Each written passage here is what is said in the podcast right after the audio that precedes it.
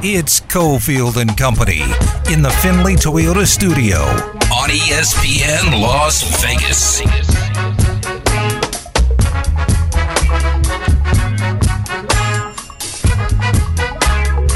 Right, here we go. Sorry, it's all locked up. That's good. At least it won't fall off. Uh, John Von Tobel is here. It's Cofield. Damon, we're all ready for the show. Trust me. We got a lot of good stuff to get to today because uh, yesterday in the middle of the show, we found out about the Colorado news. What is the Colorado news? They're potentially moving to the Big 12, but we're going to get some more updates today on uh, what they've been talking about at Colorado and then at other places. So we could have conference realignment Armageddon happening again. And that means we can sort of discuss UNLV and what could happen moving forward. I don't think it was a reality until something actually happens. Uh, so it looks like we're 95% there on Colorado moving out of the Pac 12 and what's that going to do to the Pac 12. So we got the trade dead- uh, deadline coming up in Major League Baseball definitely something we want to get into. Uh, I saw one of your VSIN listeners was requesting a lot more Angels talk. Wants to hear a lot more Angels talk. There was I don't think you saw it. There was uh, some nameless jabroni up on uh, VSIN's Twitter complaining that you guys talk about the Angels Oh, I saw too it. much. Yeah. Yeah. Um, So do you- not punch down on that one. No, n- Please. You're right. We shouldn't talk about the best player in baseball maybe getting you know dealt to the deadline. Right. The power rating shifting move that would. Well, I assume it's a I assume it's a. Northeast person, so the only thing that matters. Well- it's such a regional sport now that uh, baseball fans get mad if you don't, especially uh, New York, Boston, and Philly. If you talk about any other markets and their teams and the best player in Oh. baseball in this case, uh, they're like, "Oh, it's not, not part of the Yankees, the Mets, the Phillies, or Boston. Why are we talking about them?" I don't think it's that either. I think it's just sometimes there are people who are so smooth brained. It's like it's only talk about the NFL. Like, Oh, okay. you know what I mean? Like, Yeah. there's other sports. We bet on these things. These other things matter. Well, like, we like- don't just need to talk about like National Football League. We can go over all of the props a thousand times. I get it. Aaron Rodgers on the Jets. No, uh, no knock against your programming, but you do have a lot of guys who will, I'll say, are strong on the NFL and college football, real strong, and seem a bit reluctant to talk baseball. I mean, we all make decisions each day when we come in for a show. I mean, I mock on baseball all the time, but I'm not going to not speak about Shohei Ohtani. That's absurd. And if people open things up a little bit from a you know a market standpoint, um, the best player in baseball potentially going to a He was never going. bigger place and then staying there is kind of massive news. And it's also gargantuan baseball news from a betting standpoint, like you just said. Of course it is. By the way, no big deal. Just a one hit shutout today on 111 pitches, then came back and hit two home runs in the game that they're up in right now. So what does he have now? 37? Dude, he's incredible. Yeah. Yeah, he's the he's he is the best player in the history of baseball because no other player, Babe Ruth did it for a few years, but no other player has ever pitched and hit as effectively as this guy. Of course he He's is. amazing. He's awesome. And by the way, that's the underrated part about him. If he wanted to, he could play a position as well. He's uber athletic. You can put him anywhere on the field. Like he's incredible. And if he were on the Red Sox, the Yankees, maybe the Phillies, even the Dodgers, he would be covered every single day. But instead, we have stupid takes like Stephen A. Smith. And in this case, he might be just doing a bit, but he's saying that the guy can't carry baseball. He can't be the face of baseball. But they say the same thing about Trout, which then proves to me that it's a market thing. It's a Pacific time zone thing versus, you know, whatever, him being Japanese or not speaking English as his first language. Oh, it's 100% a market thing. I mean, when you have the Mets, who at the point that I saw this were eight games out of a wild card spot, and you had people on MLB Network putting trade packages together for the Mets to acquire Shohei Ohtani. Mm-hmm. And by the way, none of the packages included like any of their like top 15 prospects. Like it's like like you're just trying to get them on the Mets. Like who cares? Nobody. Like, yeah, at least have the team be good. But I I think that's overall point. It's it's the market. It's where they're located. So this is a special case, though, where Ohtani should be getting the love, even though he's in the Pacific time zone. Because it's football, we have another special case, and this guy and this program is, or they're both getting love, the coach and the program, and that's Deion in Colorado. Reality says, at least my reality says, I think Deion's going to get blistered and destroyed for the next two years, and then maybe he's got a shot. I don't think he's going to succeed at Colorado, but he's such a big name that Colorado's kind of gotten before it even steps on the field with his football team has gotten exactly what it was hoping for on the front end with Deion and the hire, mm-hmm. and that is national attention. No one cared about Colorado football going back, you know, to Mike Pritchard's stage, right? Where we have to go back to basically he was early 90s, maybe in the mid 90s was when Colorado started to fade a little bit, and they've been really irrelevant. And the worst program, the worst Power Five program on the West Coast, it's not even debatable. They've been awful. It has been awful. The school has been awful. I hate, by the way, I hate always talking about football programs and sports. It's a school. Mm-hmm. The whole school will be potentially changing its affiliation. This one's really interesting because there are some that think Colorado is being immature, foolish, jumping the gun here by trying to get to the Big 12. There's others that think, why does the Big 12 want Colorado? That's my question. And should people with the Pac 12, I guess because it, it could lead to a domino effect. That's that's significant. But just losing Colorado alone, should anyone in the Pac 12 care based on what Colorado has been? No. I saw a lot of like, there goes the Pac 12. It's going to fold. I'm like, why? Like, yeah, they lost UCLA and USC. We knew that already. Colorado is not something that's going to make that thing collapse. Still have Oregon and Washington and Utah. They're going to be perfectly fine. If there was a program that was going to leave, I, I put it this way: if Pac, if the Pac-12 could pick a program to leave, I don't know if Colorado would be it, but it would be on the list. I think you'd have people in the Pac-12 say, you know what, we thought you were kind of a weak match to begin with, and you've shown that you are weak because you don't invest in sports. You finally did, but for us, it's too late. And now you've affected, even though um, George Kliavkoff said, hey, Deion's going to add to the conference. Well, he's not going to add crap to the conference in terms of TV value, but Colorado's been bad, and they haven't invested in football. And when they have invested, it's been a poor investment. And, you know, reality is just like when Utah went to the Pac 12, just like when TCU went to the Big 12, there are group of five schools that are actually better matches for your football wishes and budgets that are not in the Power Five. I think Houston's a great example. Houston's mm-hmm. In the Big 12, their funding will go through the freaking roof. They're in Texas. They've got a Fertitta behind them. They're going to spend a boatload of money, and they will be a top four or five spending school when it comes to athletics. If they're not close now, they're going to be in that top five. I don't think Colorado was ever going to get there. This is a nice expenditure with Deion. So I got to tell you, I'm going to turn a negative into a positive. San Diego State has embarrassed itself. Way jumping the gun, right? Cart before the horse. Mm-hmm. Embarrassing. Admin not handling things the right way, put themselves in a terrible position, came crawling back to the Mountain West. Of course, the Mountain West didn't take advantage of it and pound them, but it's a topic for another day. But what San Diego State has shown is that they actually want athletics to lead them by the nose and rule the school.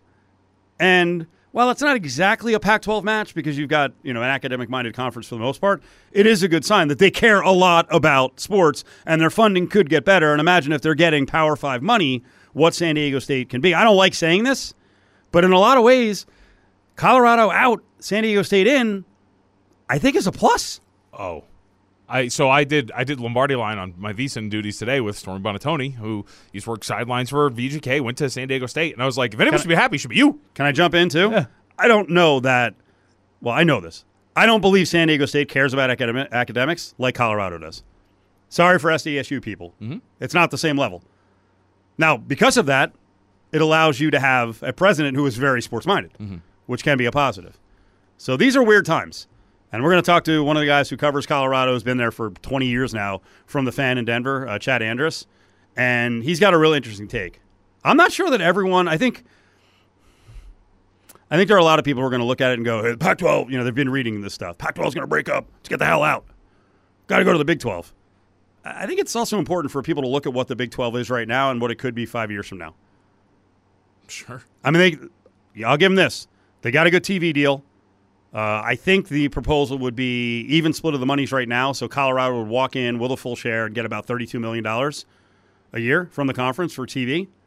And I'm pretty sure, reading all these experts yesterday, John, that they actually put a clause in the contract that uh, with ESPN, where all this money's coming from for TV, that if they added a Power Five, another Power Five school, that they could renegotiate the deal. Well, so right now they're looking at you know if you're Kansas or Texas Tech or uh, o- Okie State, right? I think those are probably the leaders in terms of being the most sports minded and the Mm-hmm. best funded. They could be looking at that at this and going, "Wait, we're going to split more money with Colorado? Who's Colorado?" But then they also have the ability to go back to ESPN and go more money. That's there was part of the report yesterday too was that there was a surprising Pac-12 candidate to potentially make the leap as well. Who do you think that was? I don't think it's anybody worth like. I, my thoughts were like I don't know, Washington State, Oregon State. You know what I mean? One of those oh, really? programs. My first thought was Utah. Okay. I, but I, I've also, you know, I've read, and again, these are it's like five guys who do all this stuff, um, and a lot of them are being directly fed. I think they have good sources. Like Dennis Dodd's being directly fed by Big Twelve people, Sure. so that's why it's always got a kind of a Big Twelve tinge. Um, yeah, I was thinking Utah would be aggressive on this. See, I But then you've also had presidents come out and say, oh, we're committed, you know? Colorado's been kind of waffling the whole time. This DiStefano guy, the the chancellor, has been talking way too much. He's one of the only guys who's been talking a whole lot. So the handwriting was on the wall that there might be a lot of pressure coming from the Deion people. I don't mean Camp Deion. I mean the people at the school who are like, yeah, go get Deion. Let's be real in football. That those people are also the ones driving the bus where they're like, we got to get the hell out of the Pac 12. Like now, we got to be the first ones to get out. Let's control our own destiny. I mean, I figured Utah would be one of the pillars of the Pac, the new Pac-12, as they move forward, right? Like as I as I look at they, it, they should be. They've been they've been a unbe- I mean, what would you argue? Second most consistent, third most consistent football program. Maybe are they more consistent than Oregon? Probably. in recent years, I would say Right? yes, I absolutely. mean, I'd say right. Well, I mean, moving forward, UCLA and USC are gone, so Utah's definitely top three. That's what I would football. say. I would think in whatever order, I would think, and that's why I don't think Utah would leave. Your top three programs are Oregon, Washington, and Utah.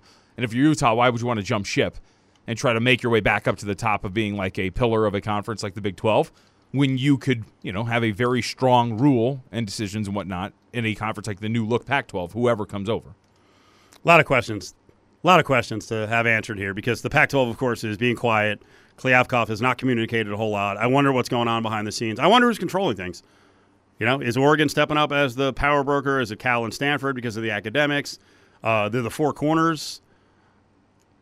We'll throw out Arizona and Arizona State. Do those schools have a lot of power now? Because they could be very likely to go to the Big 12. It must be behind the scenes in the Pac 12.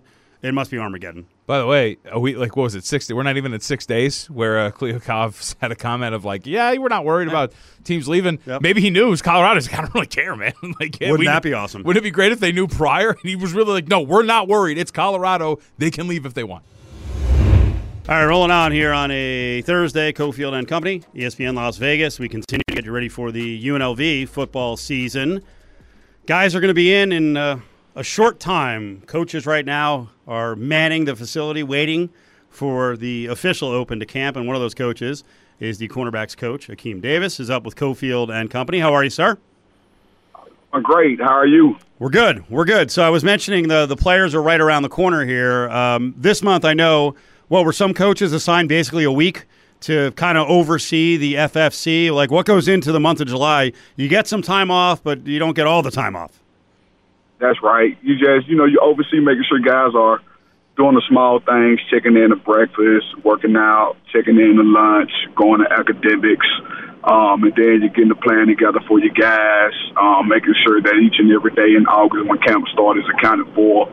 You're getting together a good ended plan. You're making sure that your guys are going to be ready, getting a good plan together, making sure your guys are ready. So when we when it's time to tee off, man, we they ready to rock and roll. So you were actually super busy, uh, along with your UNLV duties. You were part of the NFL uh, Diversity Coaching Fellowship. So tell us about that. Where was it, and uh, what's the goal of the fellowship? Oh, it was awesome, and so I got an opportunity um, to go out to Green Bay and do the um, the Bill Walsh Minority Fellowship, and um, pretty much go fly on the wall in all the meetings. Um, they give you a few projects that they expect you to, to have to work with the guys one on one, the players one on one as well, um, and you know you get a chance to give your input when asked. You know, and so um, it was it was a great opportunity. it was a great opportunity. Um, got a chance to you know just kind of see how things are ran from that level. Um, just the organization and the fluidity of meetings and practice and meetings after practice and um, how the pros come in and do it from a coach's standpoint and, and not from a player standpoint. Um, you know, the goal for me was to make sure I came and uh, went there and took some tools, you know, that my guys and our coaching staff can utilize here at UNLV. Um, and so that, you know, you, if you want to be at that level, you want to coach at that level, you want to play at that level, you got to do things like they do it at that level. And so, um, took a handful of things back and, and brought it back here to, to Vegas, and um, some of those things we'll utilize throughout the season. But um, overall experience, it was great, man. It was awesome, and um, really glad I did it. Keem Davis is with us, the uh, cornerbacks coach for UNLV, new to the program. We'll get to uh, that decision to join the program. But sticking with the NFL, I mean, you're not far removed from the league. I mean, you're a guy who spent a lot of time in the league over the course of uh, three seasons with the uh, former Redskins, the Saints, the Bucks, the Seahawks, the Colts, the Chiefs, the Jaguars. So, what was it like for you to get back out, you know, around the NFL atmosphere? That it feel like you know there was really no time passed? Oh man, obviously, when you playing at that level and you don't do it for you know, year two or three years, absolutely, it feels like it's been light years yeah. that's done passed. But like you say, when you dial it back and you say and, and you say, "Dang, though," you know, it's it's been six, seven years since I played. Then you think, man, where has that time gone? And so I'm on a little bit of I'm on the side of both coins there. You know, whether it's it, was, it went extremely fast for me as far as you know me not actually playing, but it seemed like it was yesterday when I was out there playing. If that makes sense. And so, um, you know, you know that dynamic has been has been you know kind of weird because the players they come in and they show you film of, of you doing this kind of technique that you're trying to teach them, and that's that's kind of you know makes everything come full circle. And um, you know, it, it's it's been an awesome experience just to be able to have that you know that that credibility and you know have the players you know you know look up to that that part of of, of my coaching ability as well. They like I alluded earlier, they know that if you've done it at that level and you're trying to tell them what to do, then it just goes that much further and allowing them to go out and perform at an optimal level and, and try to implement what you're trying to teach them to do. That's Akeem Davis, uh, UNLV coach of the cornerbacks, is on the horn with us. Can you take listeners back uh, to your relationship with Barry Odom, uh, well, you know, why he reached out to you, and then why you took the job.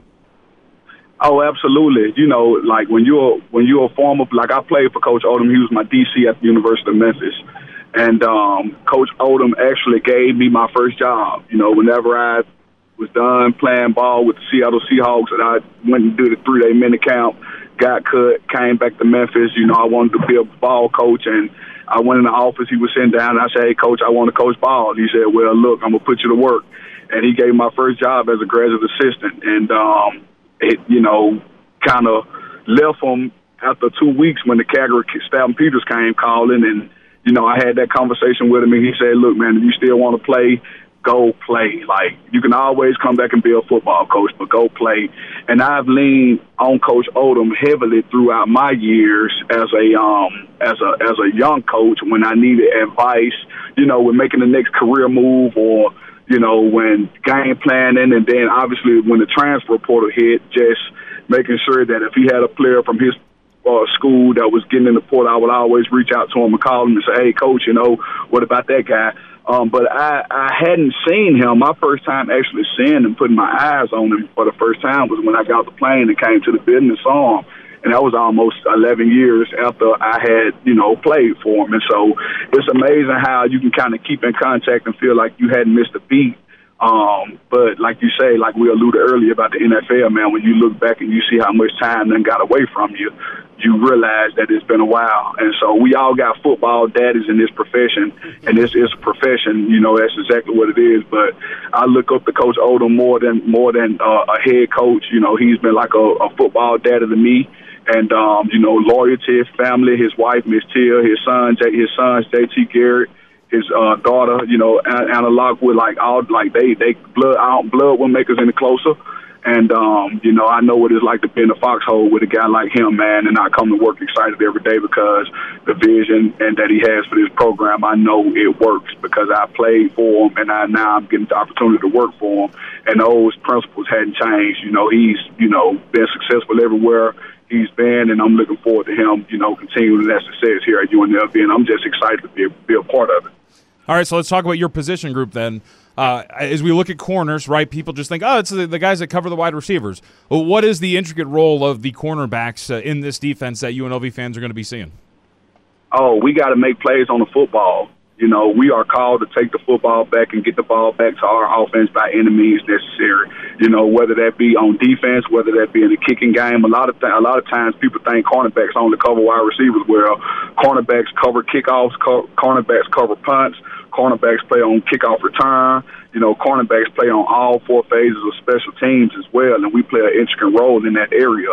And um, we are called to take the ball back. We are called to eliminate that explosive play, that fade, that post ball, that that that explosive, you know, pass play that a lot of offenses thrive off of.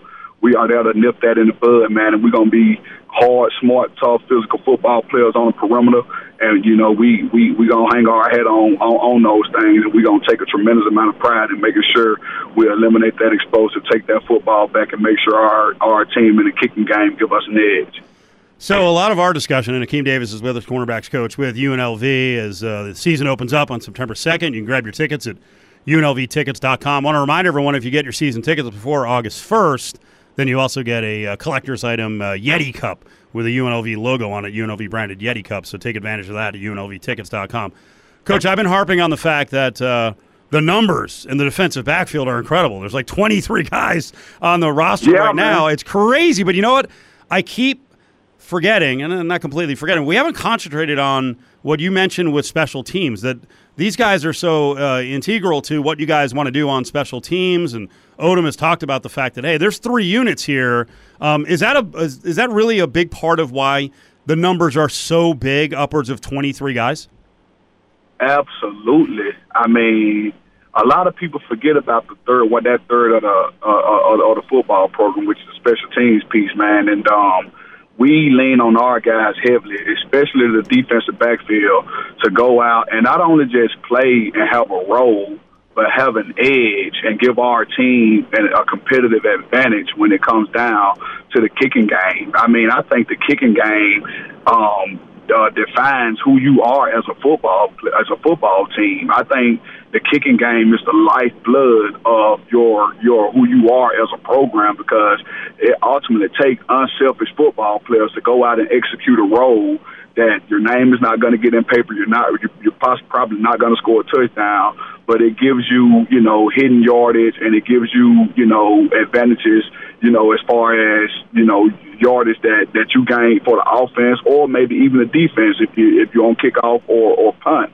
And so that's why those numbers have to be have to be, you know, on par and, and, and they have to have great quality. You just can't bring guys in and sign guys like we go through that rock. Coach Odom does a phenomenal job of going through that roster, man, um, and making sure that each and every one of those guys on that unit can he help us on fourth down. And if he can't help us on fourth down, then we're looking for the guys that can. And if he can help us on fourth down, then he loves the game of football. He's unselfish, and there's going to be a role for him pretty soon, hopefully sooner than later, on defense or offense. You know, and so you know we take a tremendous amount of pride in, in, in the kicking game, and um, we hope that that unit gives us a, a, a edge at some point this season. We know it will.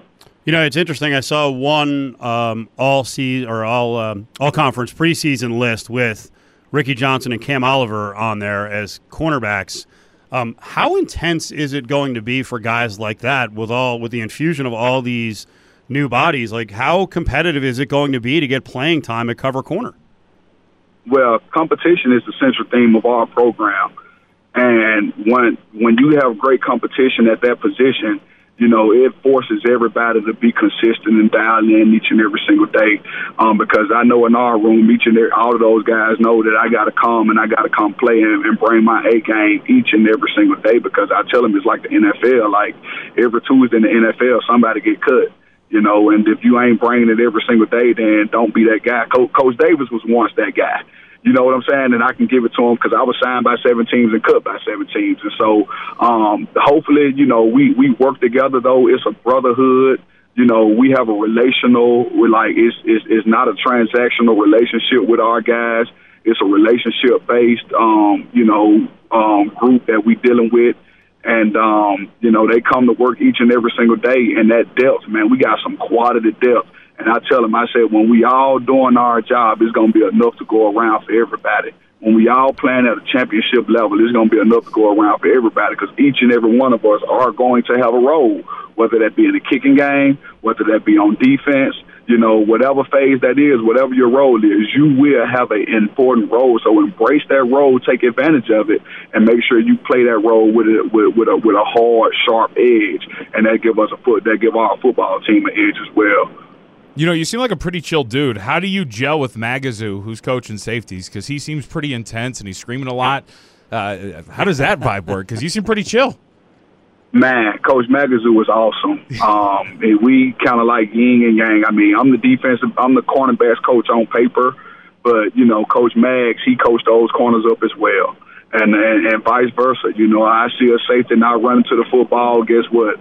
I'm gonna go and get in his behind, and then we gonna make him run because that's that's who we are. You know, Coach Coach knows a lot of football, and and Coach Magazoo, I learned a, a whole lot from him each and every single day we here in the office. You know, he's very detail oriented, very thorough in what he does, and um, it, it, it brings it brings that component of you know us being that that unit because, like you alluded earlier, I'm kind of sometimes I can be chill, you know, sometimes I can be the rah rah guy, you know, sometimes I can be the guy, you know, the good cop, sometimes I can play the bad cop.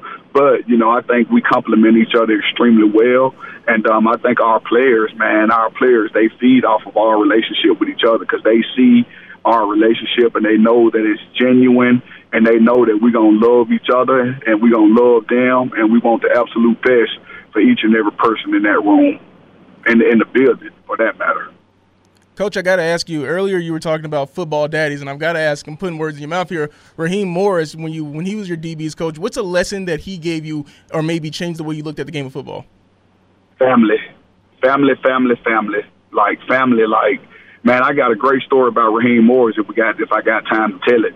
Um, he is a guy that when I had my daughter on August on July the 31st, you know, during the middle of the camp, we was joint practicing with the New England Patriots and right after that game, uh, on, on on Friday, he told me, he said, "Hey D, I don't want you to come watch film. I want you to go home and I want you to see your family." And I said, "Why, Coach? I mean, I don't want to get, I don't want to lose my job." He said, "You seeing your family is going to make you a better football player, hmm. more more greater than me sitting up here telling you what you did wrong on game day. So go see your family." And that moment right there allowed me to know that even in the National Football League at the highest level you can still have a relationship with your players that transcends the game of football. And Raheem taught me that, and we stay in contact with each other to this day. And you know, I matter of fact got off the phone with him this afternoon talking red zone defense, and um, and they in the middle of camp and they doing their thing, but he had time to to do that, you know. And so, um, just family man, and, and making sure that your players know that you got their back 100 percent that's going to allow your players to reach their the, to, to reach their maximum position and allow them to be the absolute best versions of themselves. And when I when my players are good, I'm a really good coach. But guess what? When my players are bad, then I'm probably a bad coach. And so I want to make sure that my players are hitting on all cylinders, whether mentally, physically, spiritually, athletically, socially, academically, and I want to make sure I, I, they are better men because of Coach Davis than you know obviously better football players as well. But they, if they're a good football player, then that's merely an, an, extra point. No pun intended. Coach, we appreciate a couple minutes. We'll see you in like seven, eight days when uh, the media is allowed out of camp, and it's right around the corner. Thank you. Yes, sir. Thank you, sir. There he is, Akeem Davis, who is not that far away from the NFL. Mentioned played a little more in the CFL. My guess is that uh, looking at him, he can still probably run the 40 pretty close to what he used to run in the NFL. So uh, that's pretty cool having a coach who you can relate to as a college kid who was in the NFL, is in about the same shape you are, and on the energy, he's running all over the field. In spring, he's running all over the field. Those two guys are two of the most vocal, rah rah, but also you know really tough. They're teaching mm-hmm. technique all the time. Uh, they did a really good job setting up this defensive backfield tandem, coaching wise, with Magazoo and Akeem Davis, and uh, really good job there, and a really good story. I, he's one of those guys I think during games when you and I are working sidelines that we're going to be around his unit a lot and and learn a lot and be able to impart some of that knowledge and talk about what they're talking about on the broadcast because he's a freaking super high energy guy. All right, here we go. Exavier, host of Suit Up News, one of our legal insiders, an attorney out of Chicago, is up with John Von Tobel and Cofield. Exavier. Are you there? Oh no, we're getting the silence. I am here. There he is. There he is. What's up, buddy? Pretty pretty good. How you doing? Um, you know, I when people ask that, I don't think they really want to know how you're doing. But I'm going to give you an honest answer.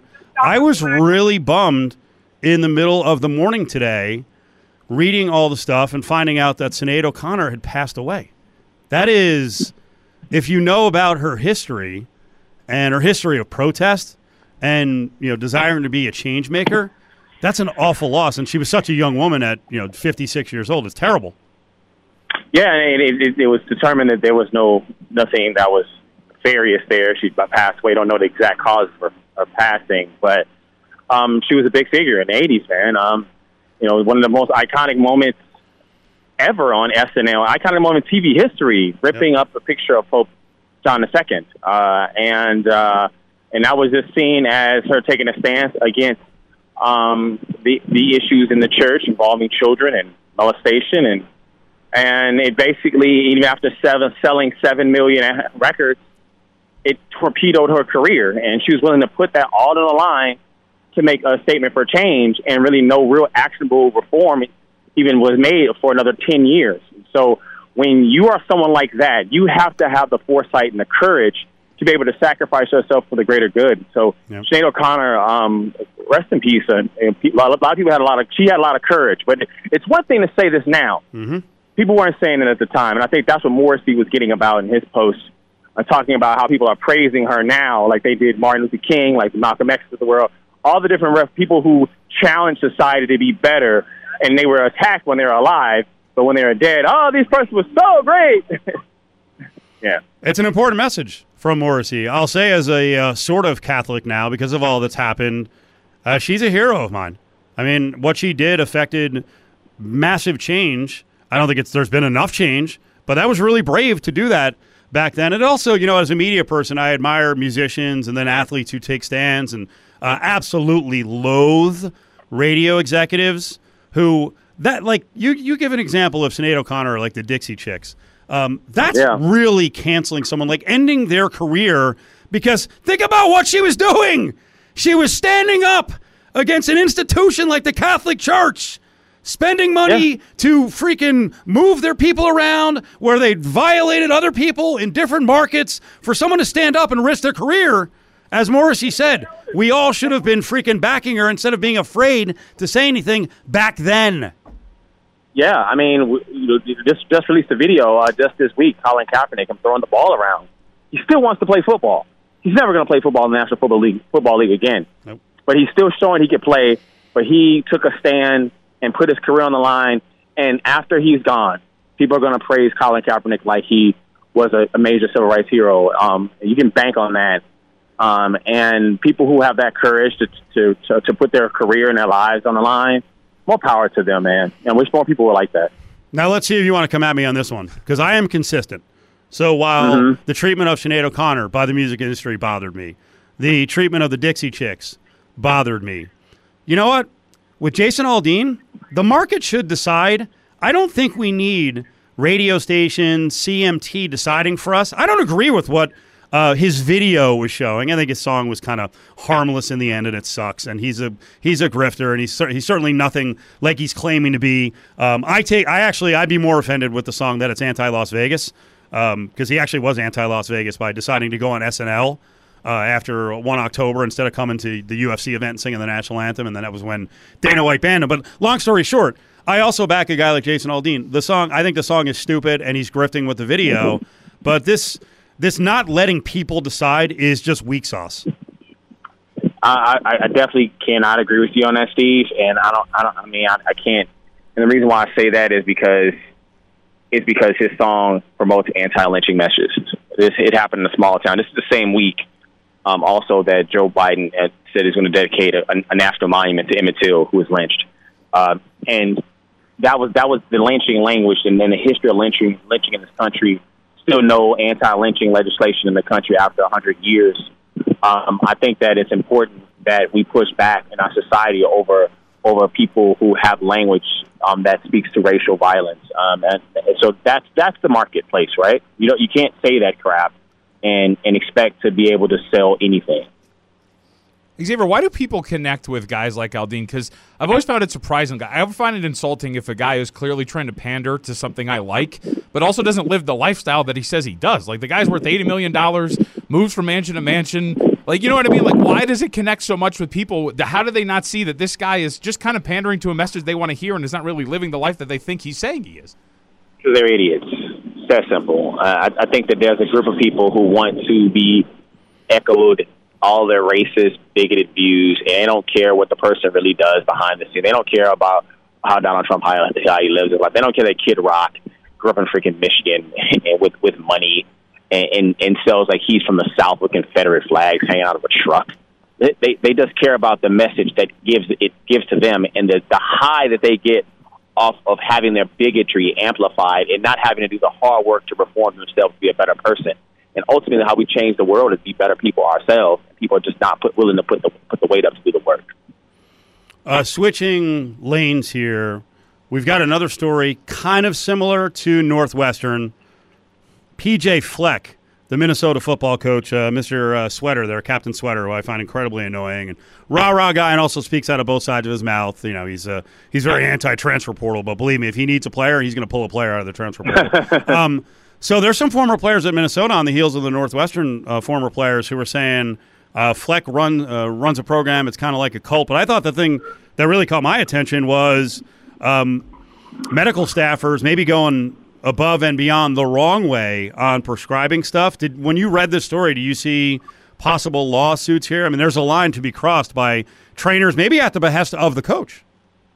The first thing I saw, capital T Toradol um, that's been associated with uh, uh, giving guys in, in, in the pro pro level. And you had um, there are former player players, retired players in NFL that sued uh, over uh, uh, Toradol and prescribing that and giving it to them to, to stay in games. And so um, that's that capital T, man. It, it's it's it's a dirty word in, in sports culture and getting people to, to play when they should be playing. Um, that that's that's the that's the thing that stood out to me. I don't know if that, that stood out to you, Steve, but that's a biggie. Oh yeah. Um, how how Toradol has been used in sport. Um, it's it's it's it's a it's a dirty little it's a dirty it's a pretty much a dirty open secret in sports. Very uncomfortable story because um, we don't exactly know what the condition is. Although I know LeBron spoke on Bronny and said he's he's doing better. But really scary incident with Bronny James with cardiac arrest, and uh, as has happened so many times with young people and health issues, uh, Bronny James cardiac arrest has now been weaponized. Yeah, despicable. Um, immediately, people start talking about uh, that the vaccine caused uh, Bronny James to to experience cardiac arrest. One of the first things is this is this is this this kid has a future in front of him, and he he's recovering why are you putting this out in misinformation and, and you're taking advantage of this man's illness? I think it's despicable. It's low. Um, and then someone like Elon Musk, who has a giant platform like Twitter, just consistently spread or amplify misinformation to bring that in about LeBron. I, I would mean LeBron James should leave Twitter today or X, whatever everyone wants to call it, uh, be, because this is this is someone who is one of the most recognizable people in the world and you being one of the most recognizable people in the world, then claim something that's ex- that you cannot prove and sending this uh, misinformation on your platform, even after and then after removing uh, safeguards to ensure if misinformation like that is not spread on your platform, uh, it's, it's of low care, low character, um, and it is amplifying the worst parts of American society. Watch it. Watch it. Everyone slow down.